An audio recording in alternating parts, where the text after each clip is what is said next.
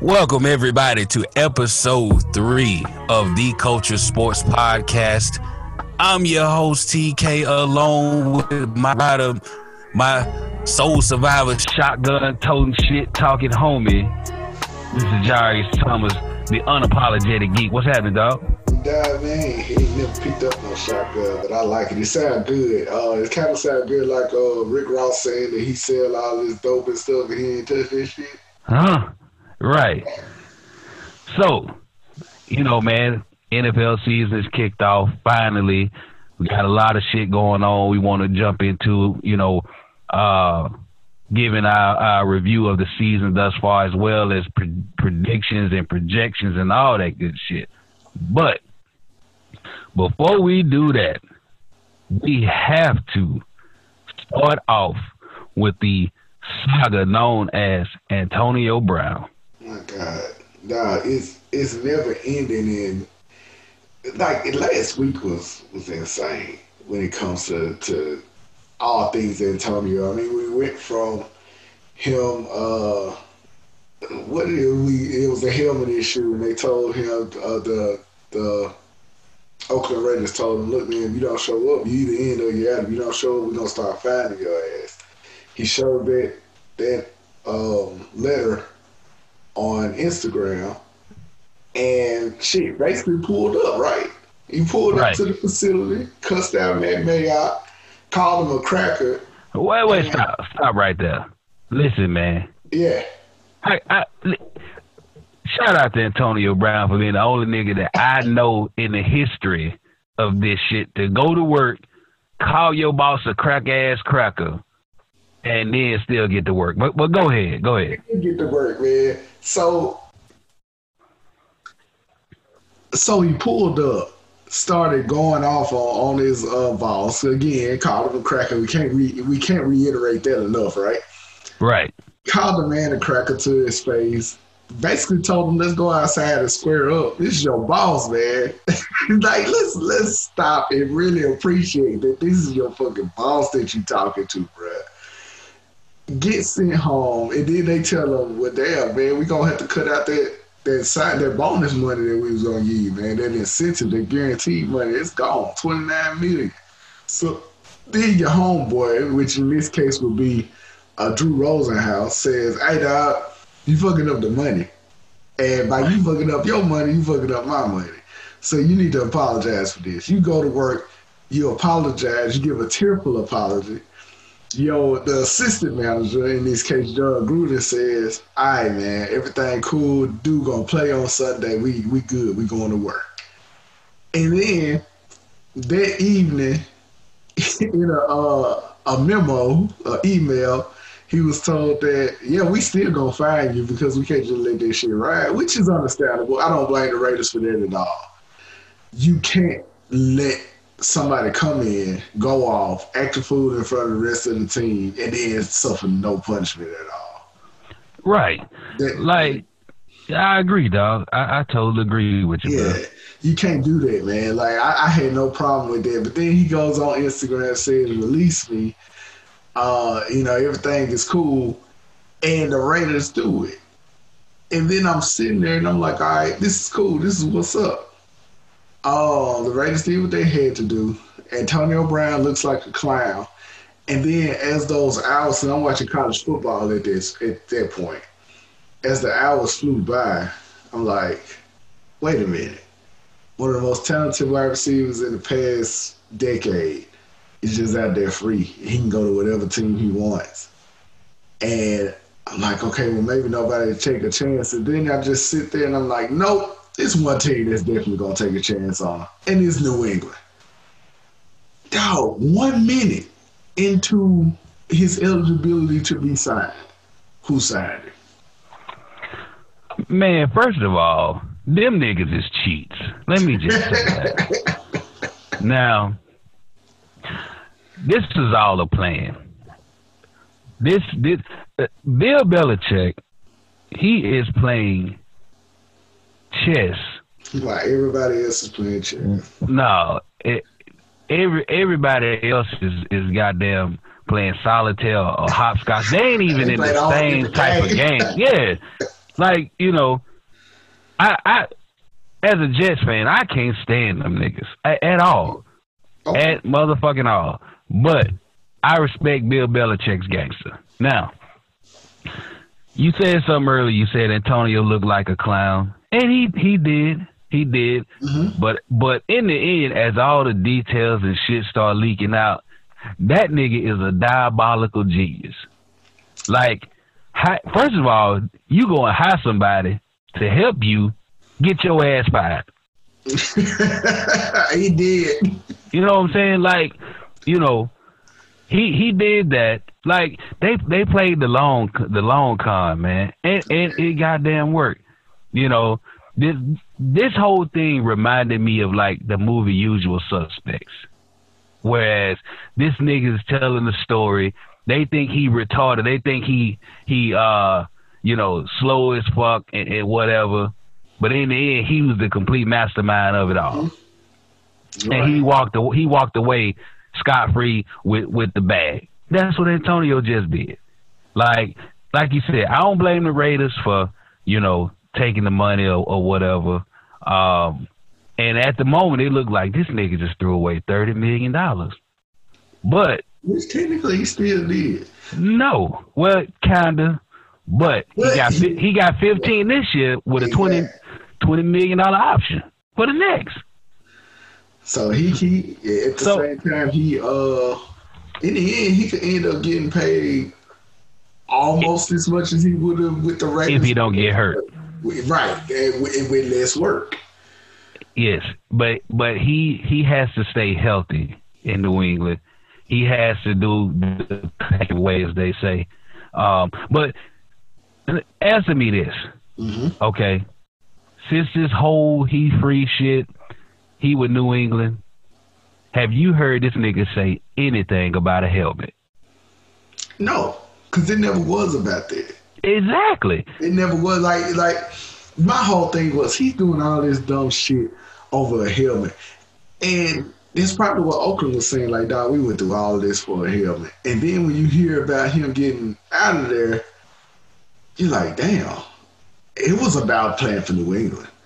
I wonder how far back this has been going on. Because it's clear that he and at least Tom Brady have been talking. Yes. Like, a nigga just don't invite you to stay at his house and he don't know you. Thank you. A white man is not going to say, look, brother. A white man most definitely. Come over here in the house with my white wife and my white kids, and you can live with me until you get your shit together. They don't do that if they don't know you, if they're not comfortable with you. Like, the Steelers and the Patriots have been at each other's necks for years. All of a sudden, you know, they bosom buddies. They motherfucking rush hour 5 now.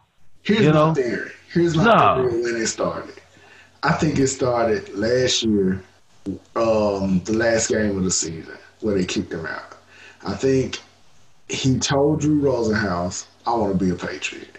And he knew about how long ago, it was the end of the season when the Patriots tried to trade for him. That was the first indicator right there. It sounds like Drew may have told the Patriots, look, try and trade for him because he wants to be there. You won't have any of these problems. And the Steelers turned it down because they was like, hell nah, fuck that. And they ended up sending him to Oakland to pretty much wither away. Right? We can agree on that. So I think at that point, Tom may have moved on. And Antonio couldn't let it go. And I was like, I still want to be there. I'm going to give Oakland a try because maybe it'll be cool. And then he got to that facility and probably decided it was some bullshit.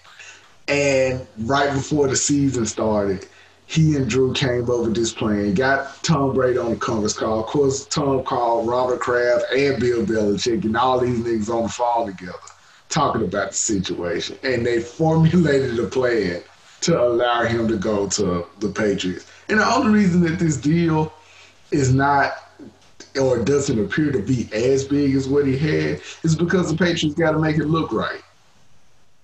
Like, that's how it goes when you try and get your homeboy hired and you know he got the job, but you still got to go through the interviewer process for everybody else, even though you had a candidate in your head that you want to hire, you got to make it look right. And that's where we at with it. Right. Man. I hate them niggas, man.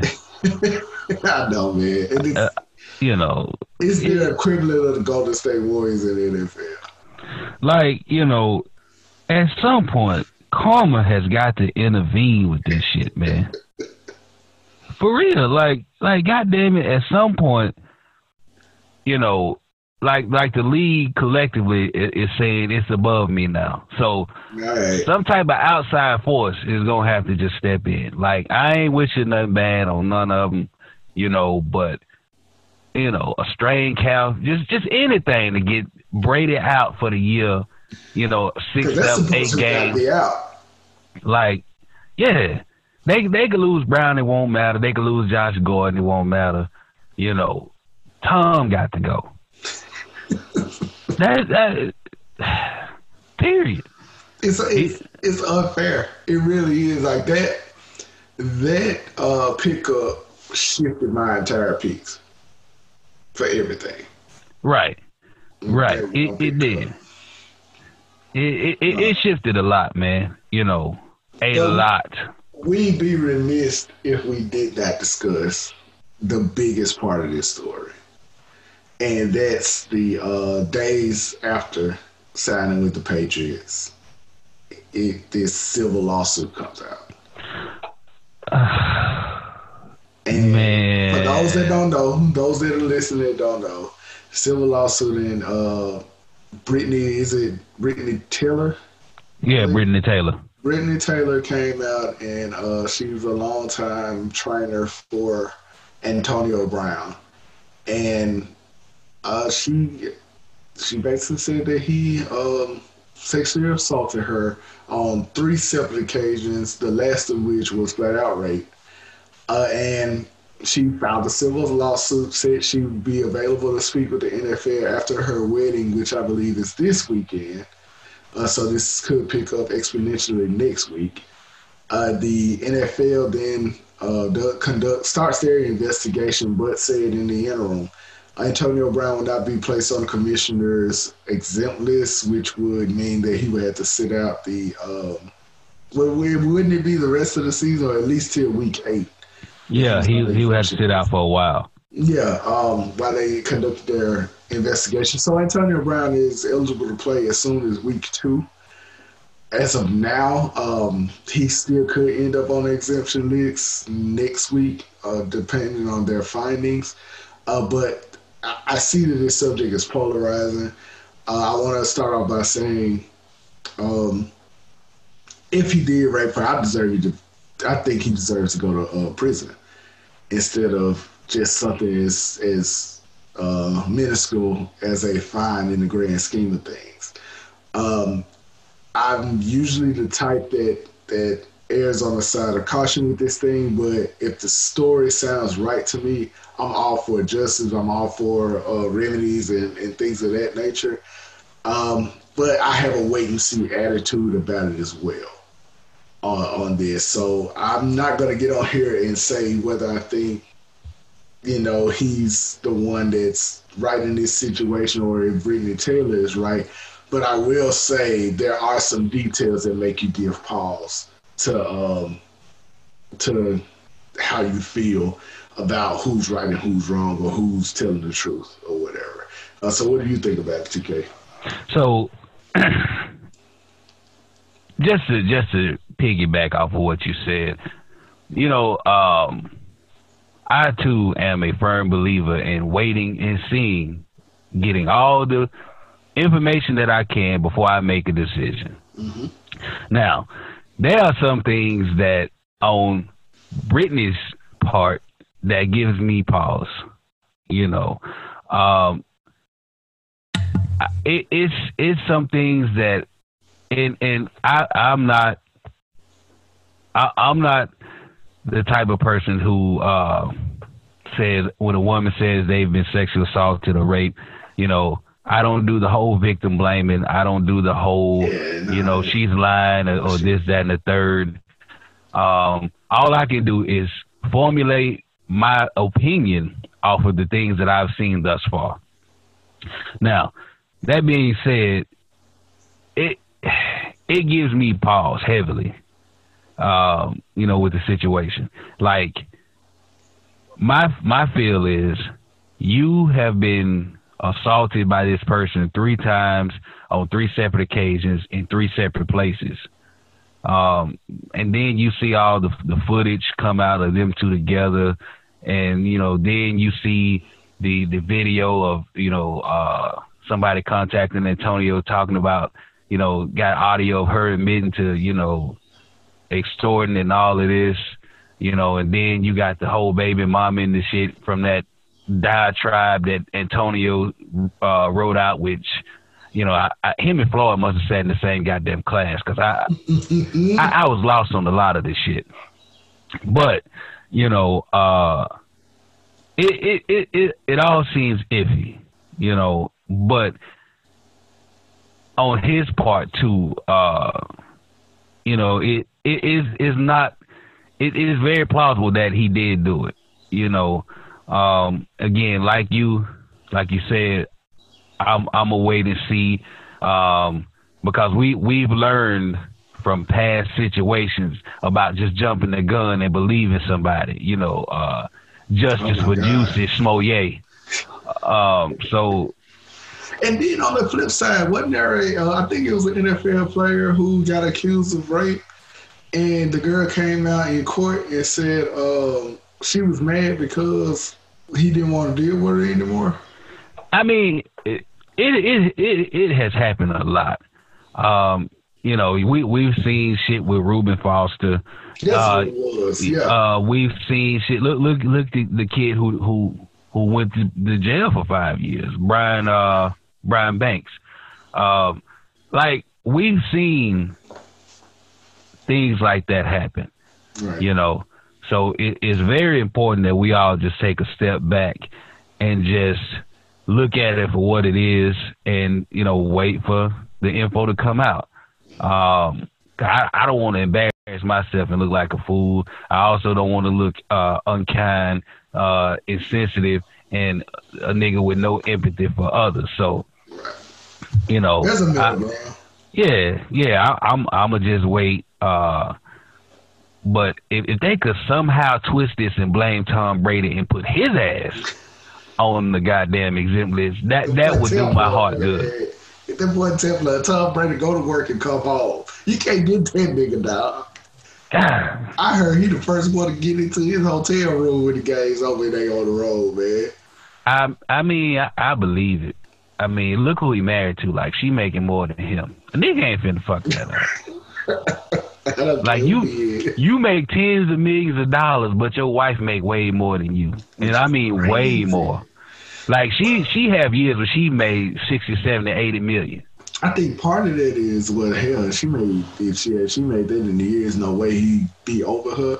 But a lot of why he's not paid as much is because he knows he needs an offensive line. Yeah. Speaking of which, did you see the story about him sticking his hand down his center's ass and putting a towel on his behind because he didn't want his hands wet? No. Yeah. No. That's a very Tom story.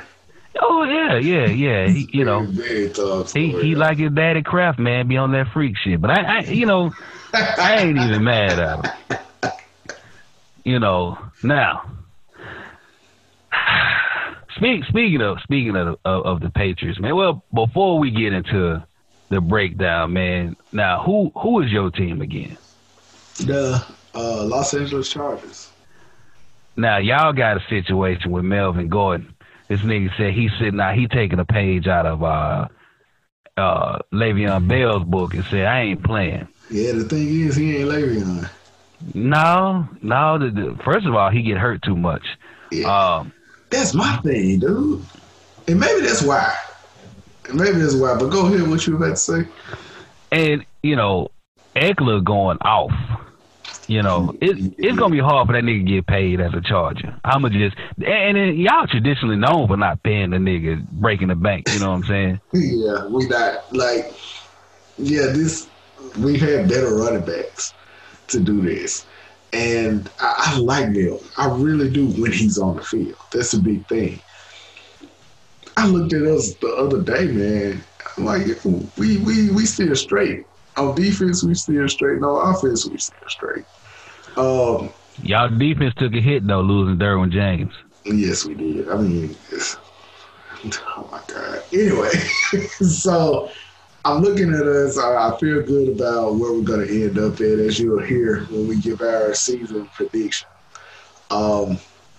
I think we have a good nucleus. The only thing that really gets in the way, and I had an interesting conversation. Somebody said, why doesn't Philip Rivers get as much ridicule and roast as Matt Ryan? I said, well, there are a myriad of things that contributed to that, but one of them being Matt Ryan lost the 28-3 lead in the Super Bowl. Yeah, I understand Philip Rivers didn't get to or hasn't gotten to the Super Bowl, but Matt Ryan was there. Matt Ryan had the greatest dynasty maybe in NFL history, and he blew it against them because he took his foot off the pedal. His coach blew that. Yes. I mean, it's a lot of people you can blame. You can blame everybody except Julio, if we being real. Let me ask you this. Mm-hmm. For you, is it better to get that and lose it or to never have gotten that at all? Personally speaking, if I got to the Super Bowl and I lost it, and I'm thinking on the Marino spectrum. I think Marino, if you asked him without any cameras on, which one would he have rather had, I think he'd say, look, I would rather him not to ever go at all than to go one time, lose, and never go back again. That's heartbreaking, man. Well, shit, Jim Kelly did that shit 4 times. He's goofy ass. One day, we're going to have to talk about how disgusting that 30 for 30 was for the Buffalo Bills. It was a education in failure. It's ridiculous how they try to make it look like an inspirational story by the end of that documentary. And if they were, oh, my God, could you imagine them in the era of social media and how people would dog that entire organization? Right. Nah, man. But anyway, for me, if I had a choice, man, like to go and never go again, I don't know. I'm still kind of in the middle on that, man, because you still have that in your legacy that you actually made it to a Super Bowl. But in Philip Rivers' case, Philip Rivers, if he came within the next 2 years and entered the league within the next 2 years instead of being here for however long he's been here, he'd probably be in the Super Bowl. This Chargers organization probably would have won 2 or 3. Think about it, if they keep Drew Brees. They probably would have won 2 or 3, to be honest, with the nucleus that they had. But the thing is, Tom Brady does, in fact, exist. Ben Roethlisberger also. Fuck Tom Brady. Like, that's the biggest thing. The thing that always got in the Chargers' way is Tom Brady, Peyton Manning, and Ben Roethlisberger. Like, it's not a lot of people that are going to come out of the AFC in any era with those guys. And then, of course, Joe Flacco got out there one time. But it was more so Joe Flacco's defense. Exactly. I take that back, because Flacco was lights out that postseason. That nigga averaged like 340 a game. Yeah, but he got him. They got him there though. They got him in that position throughout the year. So it was a middle ground there to be had as far as who was successful. But it was a hell of a postseason that he had. Like he snapped the fuck out. He did. So go ahead. Yeah. He did. Just a reminder one more time in case y'all didn't hear me earlier. Fuck Tom Brady. So listen, you talked about your Chargers, and I'm gonna talk real quickly about my Jets. As you can hear, I'm a Jets fan, so you know why I hate Tom Brady and the Patriots. These niggas have been the bane of my existence for 20 goddamn years. Like my whole adulthood in football has been goddamn ruined, except for maybe 2 or 3 years, and it's all because of goddamn New England and Woody Johnson, the owner of the team. He worked for Trump, so I know he ain't shit. Ain't been shit forever. But, you know, we started off season, you know, with promise. We signed Le'Veon Bell. We signed C.J. Mosley. We drafted Quinnen Williams. We got Jamal Adams.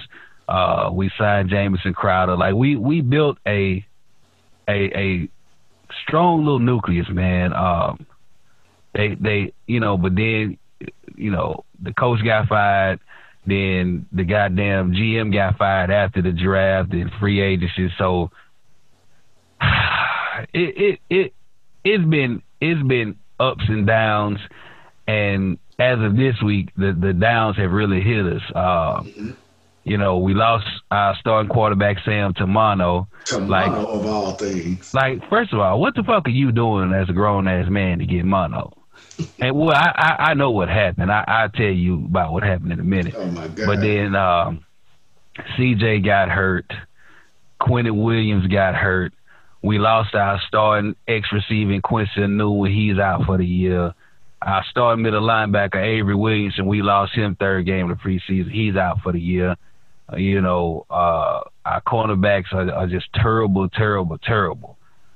And, you know, the goddamn hits just keep piling. Now, we did trade for Demaryius Thomas. He looked healthy in the game, the preseason game that I saw him with New England. But I don't think it's coincidence, and it goes back to what I said in the beginning about Bill Belichick playing chess while everybody else is playing jacks and goddamn hopscotch. Right. Now, Bill has hardly ever, and I mean ever, traded with the New York Jets in his whole tenure. He don't fuck with us like that. He said he don't fuck with us like that. But he trades us Demaryius Thomas after they got AB, and then 3 days later, it comes out that Sam has Mono. Bill sent Mono through DT, goddammit. Oh, come on, man. You're better than that. Listen. Let me give you a story, man. You remember Plymouth Rock? Yeah. You remember how the quote-unquote Columbus and all them discovered America and so on, you know, that lie. So they came and the Indians welcomed them, right? Mm-hmm. They opened up their arms and embraced them, and in return, they gave them smallpox and killed them off through blankets, right? Right. Well, Bill Belichick was the Pilgrims, the Jets were the Indians, and Demaryius Thomas was that smallpox blanket. Bill did it. Come on, man. By the way, they got that nigga. When they got Antonio Brown, he shoot his ass back off. At least he getting paid this time, though. Yeah, I mean, he getting paid, but he Bill did that shit. Bill did it. He sent smallpox through DT, straight to Sam, and now our season is dependent on goddamn Trevor Siemian. Thanks a lot, Bill. Go, baby. So now we got that shit out the way. Mm-hmm. You know, we I guess we can kick off our predictions for the season. You know, I guess we'll start, since we both AFC teams, we'll start in the AFC. All right. So what I want to do is give a rundown of my picks, my divisional picks in the wild card. And then I guess at that point we'll move to the NFC, then we'll go through the playoffs and who we think going to win the Super Bowl. How about that? All right. All right. That worked for me. AFC, it got to be the Patriots coming out of the East. Sorry, but it just is what it is. The Chiefs are going to come out the AFC West. They got the Ravens coming out the North. And out of the South, I have the Texans coming out. My reason for picking the Texans is no Andrew Luck. They came out the South last year, but I mean, it's no. I don't see anybody being a legit opponent. I think what the Titans did was an anomaly against the Browns. I think they're good, but I don't think they're 40. What was it, 43-3? Yeah, something like that. Yeah, they destroyed their head. I don't think they're that good. The Ravens are going to go they're going to handle business against the Steelers. Cincinnati Bengals, of course, are a non-factor.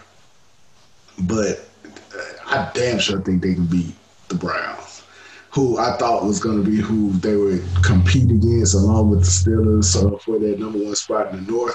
But I think the Ravens, just from what I'm looking at, and I know it was against the Dolphins, Lamar Jackson looked really, really good.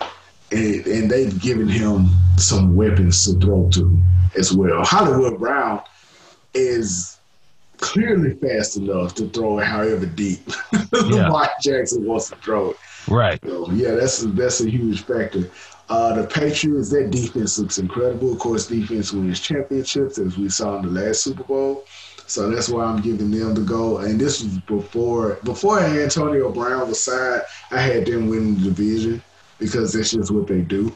But now that I'm looking at their offense, if we can keep Antonio on the field and we can keep Josh Gordon off, and by we, I mean fans of the NFL as a whole, in the interest of being interesting, if we can keep those guys off of drugs and on the field and out of trouble, then, I mean, we can have a very, very interesting NFL season from the way I look at it.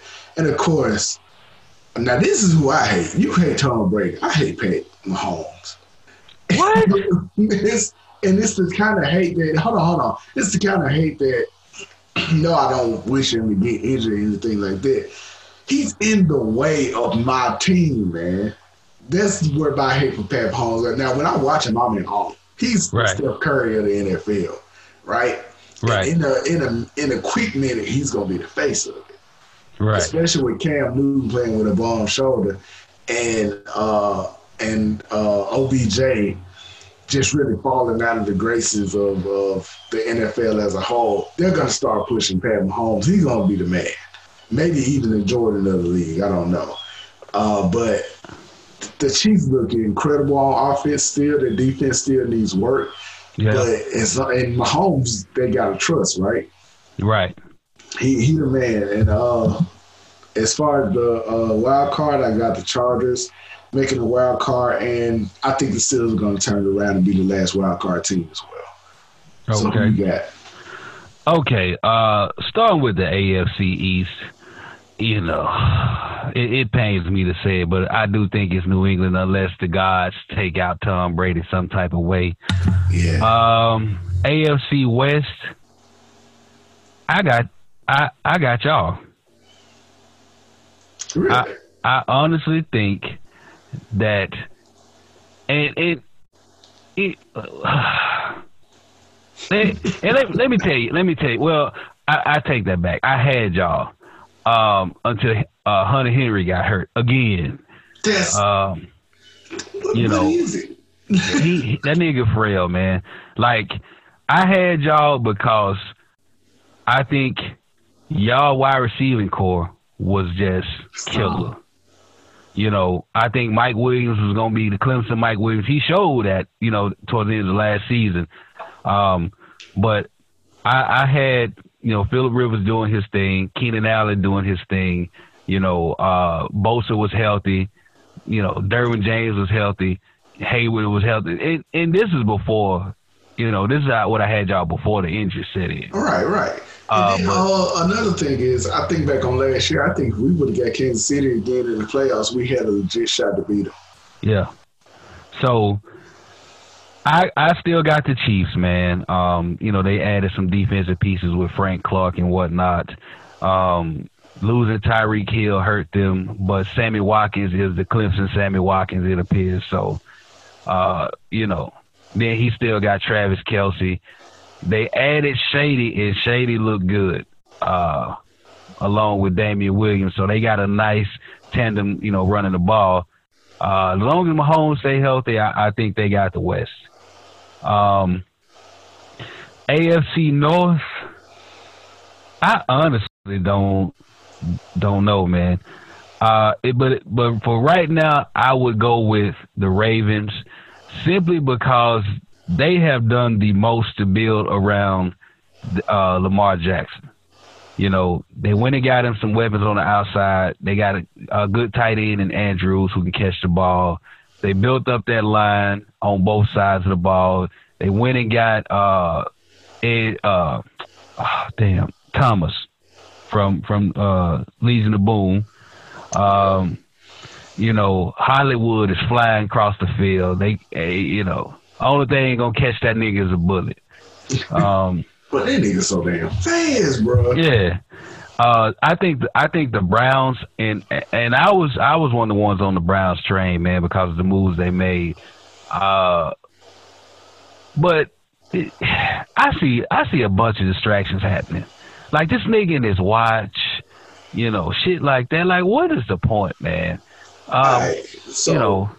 Real quick, man, and we should have made this a full breakdown, just talking about the Browns.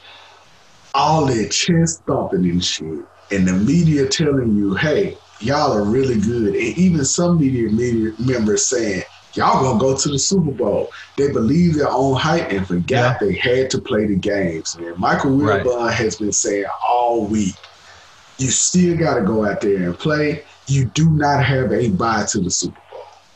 Right. I mean, them niggas got spanked 43-13, you know. And they – look, listen, Baker got weapons galore, right? He does.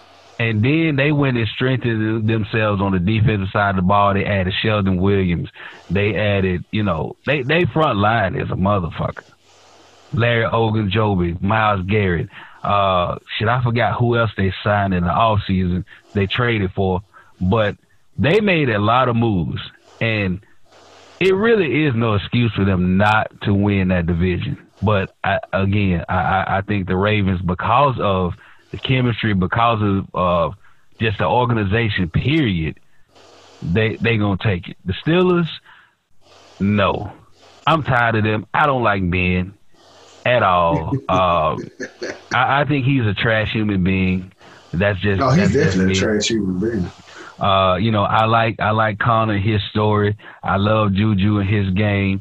You know, I think, you know, Mason Rudolph would be fine with them in the future. But this year, I don't have the Steelers winning. Get to the AFC South. Before three weeks ago, I had the Colts because of Andrew Luck. He's the best quarterback in that division, hands down. But now I got the Texans taking it. I do have the Texans because of it. They did lose Clowney. But I think that offense is going to be hell to deal with. You know, they added Tunsil. They added Kenny Stills. They added Carlos Hyde to go along with Duke Johnson. So they've improved their line. They've improved their offense. Their line does have to step up because Watson can't keep getting sacked 5-6 times a game. That's not going to work. He's going to get killed. But that's who I have. I thought the Jags might have did something with Nick Foles, but, you know, he got hurt. I like Minshew, kid out of Brandon, Mississippi boy. Yeah. But I just don't. I don't see that offense doing enough. You know, he looked good in his time last week, but once they, you know, adjust to him and can game plan after about 3 or 4 games and getting footage on him, you know, you know how it goes in NFL. That's Mayfield's problem right now. They got footage. Yeah. So again, my picks for the divisions are the Pats, the Chiefs, the Ravens, and the Texans. And my choice for the wild cards are the Chargers and the Jets, Jets. We're going to goddamn pull it together. Watch what I tell you. Whatever. Watch what I tell you. Y'all can't even pull it together against Mono.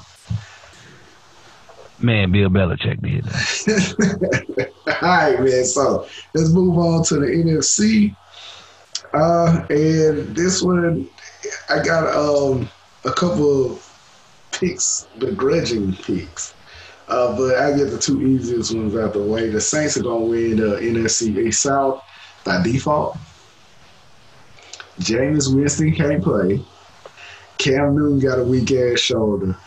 And the Falcons are just the Falcons. Right. So, by default, the Saints are going to win. After Monday was a very interesting game that I had to tune in to because I wanted to see emotionally had they made it past that pass interference call. And it looks like they have. Mainly on the strength of Drew Brees. Right. The man is unshakable. And so, yeah, I think that they're going to do fine. They're going to pull together, and they're going to win the NFC South. The Seahawks are going to win the West to me. I think the Rams are – of course the Rams are still very good, but I think the Seahawks are going to really open up their offense. They're all in on Russell Wilson. As you can see, I think Metcalf is going to be fine. Yeah. And I think their defense is going to I think they're going to be good. I think they're going to be a solid defense throughout the year. The first pick that I picked begrudgingly because I don't care for their quarterback all that much. I mean, he's a fantastic talent, but he just rubbed me the wrong way a little bit, is the Packers. Yeah. The Packers are going to win the division. That defense looked stout. Man, them Smith boys, if they went and got in free agency, I told my partner back then, that's going to change that whole defense. But go ahead. Man, that defense looks good. That defense looks really good. And I know Mr. Trubisky came out there and looked like trash. He is. But, and I've been one of those guys that's like, okay, maybe Mitch will be all right just as things progress when he looked like ass, man. Man, can you believe they had this nigga as a early MVP candidate? I heard about that. Wasn't it Vegas? Yeah. They had him like, no. And you know, niggas ran with that shit. Chicago Bears fans that I know ran with that shit. I'm like, he's trash. Again, you got to play the games. And the last pick that I made begrudgingly, the Dallas Cowboys. Yeah. Dog. We've been fighting this for a couple of years. But my God, they look good.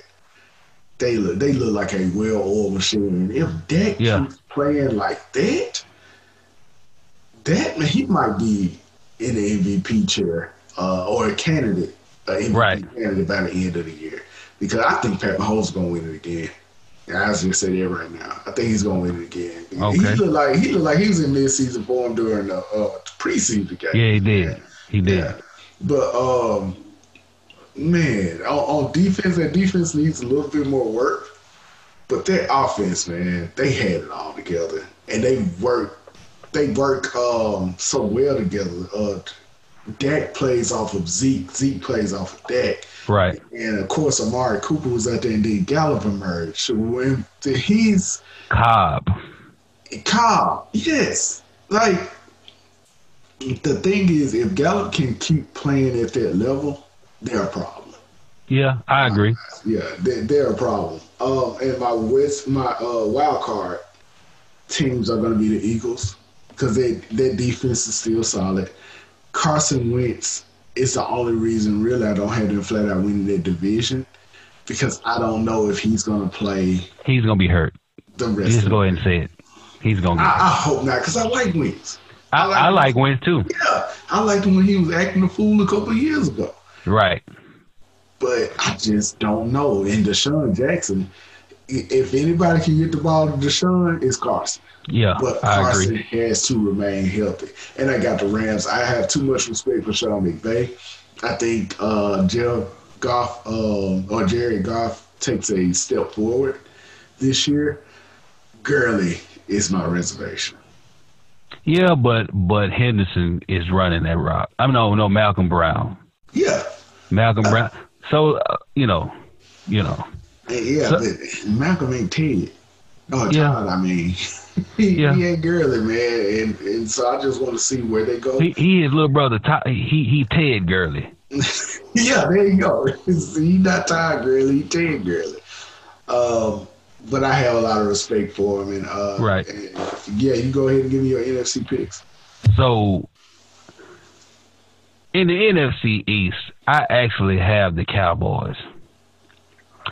I do because of that defense and that offensive line. And you know, the little Ewok in the back running the ball. As long as Dak don't go left and regress, like I know he's not gonna sustain 400 yards passing, 4 touchdowns or whatever a game. But as long as he don't regress, they'll win that division. NFC West, I still got the Rams because of Todd and Ted Gurley, Robert Woods, Cooper Kupp is back. Brandon Cooks is still there. They present a problem on the outside and the inside. And then you got the best damn defensive player in the league the last 3 years running, AD 99. Got to roll with them. Okay. NFC North, I got the Vikings. Dalvin Cook healthy. With a healthy Cook and a healthy Thielen and Diggs on the outside, Kirk Cousins' job is the easiest job in that division. But it was the easiest job last year. Dalvin Cook was hurt, wasn't he? Yeah, he was, but it was still easy, man. Like he still had 2 solid receivers. I can't get on this Kirk Cousins thing. That's why me either. But still, just the totality of it all. And then the NFC South, I got the New Orleans Saints for all the reasons you said above. Watching Drew Brees surgically destroy them niggas with 5 seconds left, and he went 60 yards for that field goal. You know, just a masterful display of quarterbacking by Drew. And they got the best coach in that division, hands down. Mm-hmm. And then, you know, they added Kiko Alonso to roam the middle and all of that. They got Davenport and Cameron Jordan on the line, so that defense is gonna be pretty good. As far as my wild card picks, I got the Seahawks because in Russ I trust. And I also have the Packers because of that defense and Aaron Rodgers and his horrible mustache. It's god awful. It looks like a porn mustache. But that's who I got, man. And I do think that the Super Bowl this year will be. God, I hate to say it, but you know who else? And Dallas. So you got Dallas and the Patriots. Yes, the 2 motherfuckers I hate the most. Before I saw the Patriots on tape. And before they got AB, I had Kansas City versus Dallas. And it made my palm sweat to have to say Dallas. Right. But I got to call what I'm looking at, man. I can't miss this whole emotion. They already look good. Last year, I wouldn't have been surprised last year if they made it. They just didn't. Right. This year, that 1-game sample, my God, man, they looked great. And that's still my pick, but I'm going to agree with you. I think it's going to be the Patriots versus Dallas. And that's just, I mean, even without Antonio Brown, still look great. They still look great on both sides of the ball. Their defense looks rejuvenated. Yeah, you got a team full of rapists, killers, coke users, owner who buying hoes, and the refs in their pocket. They cheat. They do everything under the sun wrong, and these niggas still win. Like Karma ain't doing her goddamn job. So if Karma's a bitch, she's a lazy bitch. If she's a bitch, she's a lazy bitch when it comes to the goddamn Patriots, because she ain't doing her job. Period. I hate that. Let's say it, man. Let's pick one. Who does it? Who gets it done? And the Super Bowl hated by everybody when it airs. I'm gonna have to go with New England because Dallas fans are already insufferable. Okay, I can't stand them niggas. Now I want them to stay in 95 talking about them championships. Do you know how much hell we will catch if them niggas win one now? That's my thought. Which is the lesser of two evils? Right. Tom Brady getting number 7, or the Dallas Cowboys getting one for the first time in decades. Definitely Brady. I could certainly take the Patriots fans more than I can stomach Cowboys fans, especially after years of teams in the Cowboys. Right. I can take the Patriots fans much better than that. But yeah, that's my pick, man. It's Patriots, Cowboys, and Patriots win. I totally agree. Those two teams have the biggest fucking bandwagons I have ever seen in any type of professional sports. So, you know, folks gonna definitely tune in, and you know, I just don't want to hear fucking "We Them Boys" for the next goddamn 10 years. God, that's the other thing. It's going to last 10 fucking years, no matter what happens. That team could fall apart the day after the Super Bowl. Yeah. And we going to have to hear about that shit. I don't want to hear that shit, man. At all. And don't get me wrong. I like Dak. I like Zeke. I like, you know, DeMarcus Lawrence. And you know what? And speaking of DeMarcus Lawrence, man, and we're gonna move on from the NFL. But speaking of DeMarcus Lawrence, you saw the story about the kid with the autograph, right? Dude, I saw the video. And it's still hilarious. It's one of my top 10. It's tracking to be on my top 10 videos of the year. Yeah. So, you know, just a little backstory for those of you who hadn't, I don't know where y'all been, fuck. But so this kid, and he lives in this small town in Texas. Mm-hmm. His family drove to Dallas 9 hours to go see the New York Giants play the Dallas Cowboys. Needless to say, this kid's a Giants fan. He had on a Saquon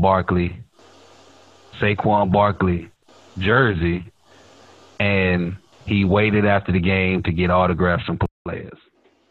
Now, he saw the star defensive end for the Cowboys, Demarcus Lawrence, asking for autographs. That's what kids do. That's what anybody does, you know. And DeMarcus just coolly, calmly, and coldly told that nigga, "No, you got on the wrong jersey." It was so callous. And just kept strolling. Dude, and it's like, oh man, I wish we had some kind of video that we could show the people. It was so smooth how he walked off, man. Like, he was already looking like $1 million. He has a Ric Flair in him that day, man. And that's like something you would have saw on throwback WWE promos. Right. Or WCW, with Ric Flair coming into the building, like a little joke segment with him coming to the building before he, you know, takes the stage and grabs the mic. And he gets out the limo with his bodyguards and a couple of women. And then this kid will run up to him and be like, "Hey, Rick, you're my favorite wrestler." But he got a Hulk Hogan shirt or some shit like that on. It's like, "The fuck out my face." That's one of the most Ric Flair things. And one thing that I just have to tell people, this is going to be a theme on this show. I love wrestling, and I like heels. I always like the bad guy when it comes to wrestling. They're just much more interesting and fun. And when I saw that, I'm like, that's such a wrestling move. Right. It was such a wrestling WWE, WCW, or whatever champion move to just come to the building, and then he sees this kid, a sign of disrespect. With this kid wanting him to sign another player's jersey, he's like, "Get the fuck out of here. Get the right jersey." Right. That's the other part of it. Like, I think if it was an Ezekiel Elliott jersey, he would have considered it. Listen, if it would have been, the kid could have been a Giants fan with just a wife beater on or whatever. It's the fact that you got on a Giants jersey in Dallas asking me, a Cowboys player, for an autograph. And audacity. Yeah, like, nigga, first of all, and you know, a lot of people was mad about the shit. You know, they felt some type of way. And when I saw it, I bust out laughing, and the first thing I said was, so hard.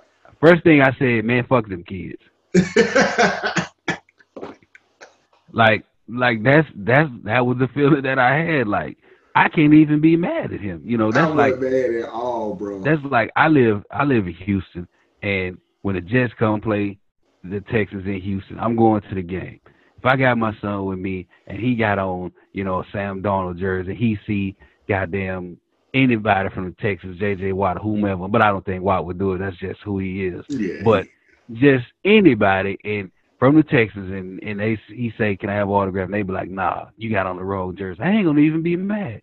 First of all, I ain't going to encourage him to go do it anyway, just for the simple fact that I know I wouldn't sign another kid shit when you got on a jersey in my house. That's just not, no, I'm not doing it. So I wasn't even mad at it at all. Nah, I couldn't be. That shit was funny. But, you know, and that's always the but. That was a silver lining, you know, to the whole story. Saquon saw it, and he invited the whole family to a game in November. Actually, when they play the Jets, he's flying them out, hotel, VIP treatment, all that shit. So, I mean, you know, the kid still won. Exactly. But I ain't mad at DeMarcus at all. He still won in the end. And, of course, Saquon had to do that. Yeah. Hey, Saquon, like, I gotta make up for that one. But let's be real. Saquon probably laughed at that shit, too. All them players laughed at it. And I know DeMarcus' phone blew up. Like, nigga, I be wanting to do it, but you actually did it. Everybody call you like, boy, you a fool. Right. I know them niggas was cracking jokes left and right. Speaking of cracking goddamn jokes, mm-hmm. I got a joke for you. What do you call a team that loses back-to-back international games for the first time since 2002? A team that's tracking to be a disaster in the 2020 Olympics. You call them Team USA. Yes, sir. Man. What is that? What was that? I'm going to tell you, it was an embarrassment, first of all. But I understand why they lost. First, let me just say this. The world has caught up to the USA in terms of basketball. You have some, you know, like the loss to France, I really wasn't even, I can't say that I was surprised by it because France got some players who killing niggas in the NBA. Yes. You know true. What I'm saying? Like Rudy Gobert told their ass up. Rudy put up 21-16 mm-hmm. When France beat them. And Rudy hit your ass with that same number in a goddamn NBA game in the middle of motherfucking June. You know, or whatever. So I wasn't surprised by that. And you know, the thing is, the style of play is so much different in international ball than it is in NBA. And them boys just ain't used to playing like that. They ain't used to playing like that together. And it showed. And you know, that's how you lose to goddamn Serbia. Mm-hmm. The Serbia one was worse than me. Oh, yeah. That's, like I said, France, I get it. But Serbia, nigga? Serbia? Come on, man. Yeah, I couldn't do the Serbia one. That's like when the Tennessee Volunteers lost to Georgia Southern last week or the week before. Well, wasn't that wild as hell? You know, like, niggas didn't even watch that game because you wasn't even supposed to be – it wasn't even supposed to be a game. I tell you one game that I watched, man. I know we're getting ready to wrap up, but let's talk about a little college ball. Okay. We like to give y'all a little bit of everything here. How do y'all go out there and damn near lose to a team with no passing game? And you know who I'm talking about. How do you let a team that only passed the ball 4 times take you? Boy, listen. Boy, you... I understand Oklahoma had issues with them the year prior. But, dog, No. Listen, I argue with niggas about Michigan all the time. Me too. See, I'm a Notre Dame fan, and they hate on Notre Dame. The country hates Notre Dame because Notre Dame, even in losses on the field, they winning in life. Okay. They winning. Like, I don't care for Notre Dame either, but that's a topic for another day. They raking in the dough hand over fist. But anyway, they beat Michigan ass. And, you know, my boys that are Michigan fans talk that shit. And they talked all that big shit just to barely squeak by Army. Dude, I talked to a Michigan fan. He was like, a win is a win. I said, well, that's not the point.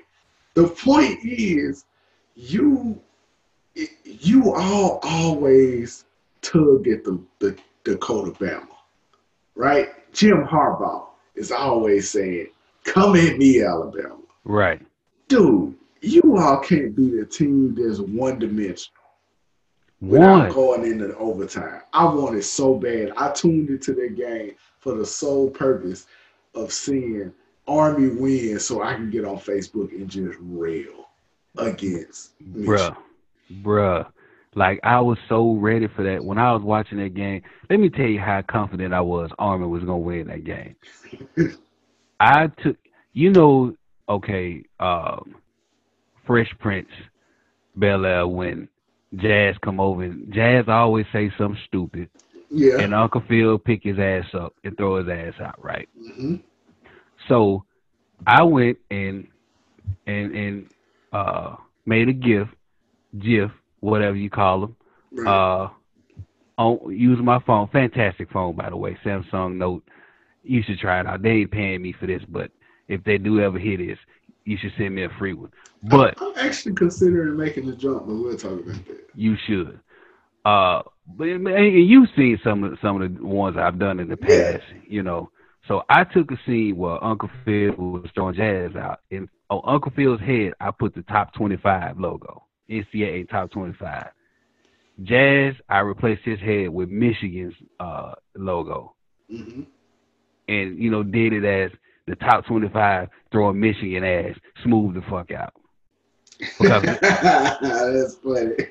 That was what was going to happen. Yeah, if they'd have lost the Army. If that dude wouldn't have pushed that kick, you know, like I had it queued up on the page, ready to hit post when they lined up for that field goal kick.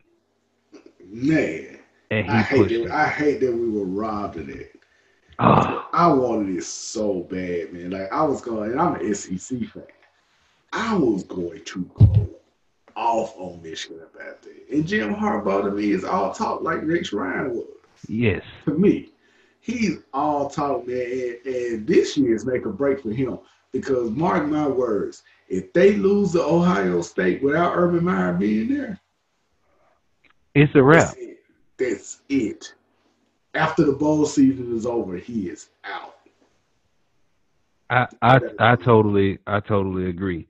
You know, it was like who was that D3 school that Michigan lost to? Appalachian State. I'll never forget that game. I'll never forget that game, bro. I was turned watching that. Like this, I don't know if it would have been. It would have been worse. It would have been up there. Yeah, easily. The team, at least Appalachian State was passing the ball. Like they would have lost to a team, like you said, who was one-dimensional. This nigga threw 4 passes and 2 of them was by accident. And the last pass, the fifth one, was an interception. You know, it was like, I wanted that so bad, dog, just to rub their noses in it. And I have no problem with Michigan. I've liked Michigan from back in the day, you know, Charles Woodson and all of them, you know, Braylon Edwards. They had some of my favorite players I like to watch in college. But yeah, these fans. I'm going to be honest with you. My issue is really Jim. I don't hate the fans of Michigan. It's Jim that's the issue for me. Seeing him again, I don't care for chest thumping. I'm gonna say this, unwarranted chest thumping. Like if shit. If the Patriots came out talking shit like Baker Mayfield and the Browns did, I'd be okay with it because you the man. You're doing whatever you want. Right. But if you just coming in and you really hadn't done anything, you've done stuff on the NFL level, but even that's questionable considering how the years after you went to the Super Bowl with. But you've been thumping your chest for years now, and you've essentially underachieved. You've been outcoached. Your players have been outplayed. And now this? Right. And you keep tugging at the coattail of... he stayed tugging on Superman's cape. Yeah, he stayed coming after Nick, man. I'm like, Nick. And that's another thing I've always wanted. I've always wanted those two teams to cross paths. Because Nick going to try to score 100 on him. Yeah. Yeah. Like, it's only one coach that Nick is worried about. And I can't stand that nigga myself. It's something about him that rubbed me wrong. But that's Dabo Swinney. You don't like Dabo? I'm telling you, man. Dabo, man. It's something, man. It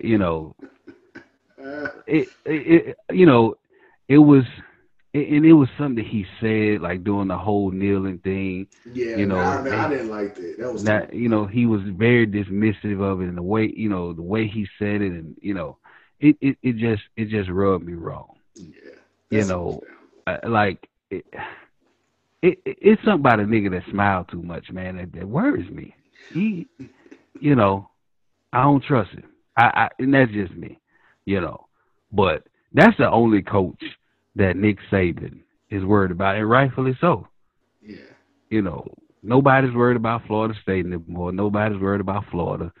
Georgia is just that little gnat in Nick Saban's ear that just won't go away till he finally catches it and thump the shit out of it, and it's going by his business. If Georgia don't do it this year, it's done.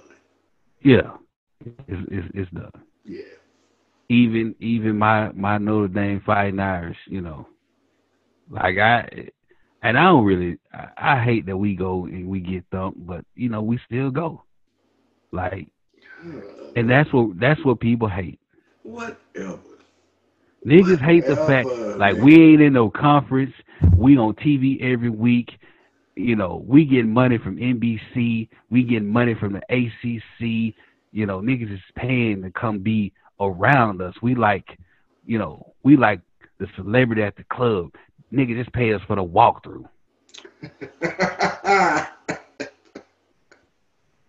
That's what it is. Man. That's the level we need to get on, man. Yeah. Thanks for the walkthrough. But speaking of chest thumping, I know you don't like it, but I'm gonna go ahead and do it now. I'm thumping my chest, our chest, because the Culture Sports podcast, the Culture Sports period, will be the biggest motherfucker in the game within the next 2 years. Yes. I'm calling it now. Oh. So all of y'all listening to this, you heard it here first, September 14th, right here on the Culture Sports podcast. We gonna be that dude. We gonna be getting paid for the walkthrough. I'm walking through the Super Bowl, walking through the NBA Finals. I'm walking through the U.S. Open. I'm walking through goddamn World Cup soccer. Everywhere that sports is happening and black folks is involved, I'll be there. We'll be there. Getting it in, and only the way that we can. So, hop on now. On Black with No Chasers, Inevitable Television Network. Yes. Yes. Yes, indeed. So, make sure y'all check us out. Make sure you check out Black with No Chaser. We on Facebook. We on Instagram. We on Twitter. We on YouTube. The Culture Sports podcast. We everywhere where we need to be. You can catch us on Google. You can catch us on Apple Podcasts. You can catch us on Spreaker, Spotify, SoundCloud, Anchor, and all the other major podcasting platforms. We there for you, for your enjoyment. Yeah, man. We're going to keep on growing. Thank you for listening. And, we're going to bring you the best. That's what we do. Right. Like Tina Turner said, simply the best. Better than all the rest. Legend. Yeah, you're right. So on behalf of myself, TK, on behalf of my guy, the Unapologetic Geek. Matter of fact, speaking of which, y'all need to check him out. Dope page, the Unapologetic Geek on Facebook, Instagram. My boy dropping some gems for all you nerds, blurs, geeks, freaks, and whatever else you want to call yourself. My nigga got it. Make sure you check him out. Appreciate that, man. But on behalf of my boy Jairus Thomas, this is The Culture Podcast, The Culture Sports Podcast, and we thank you guys for tuning in, and we will see you next week.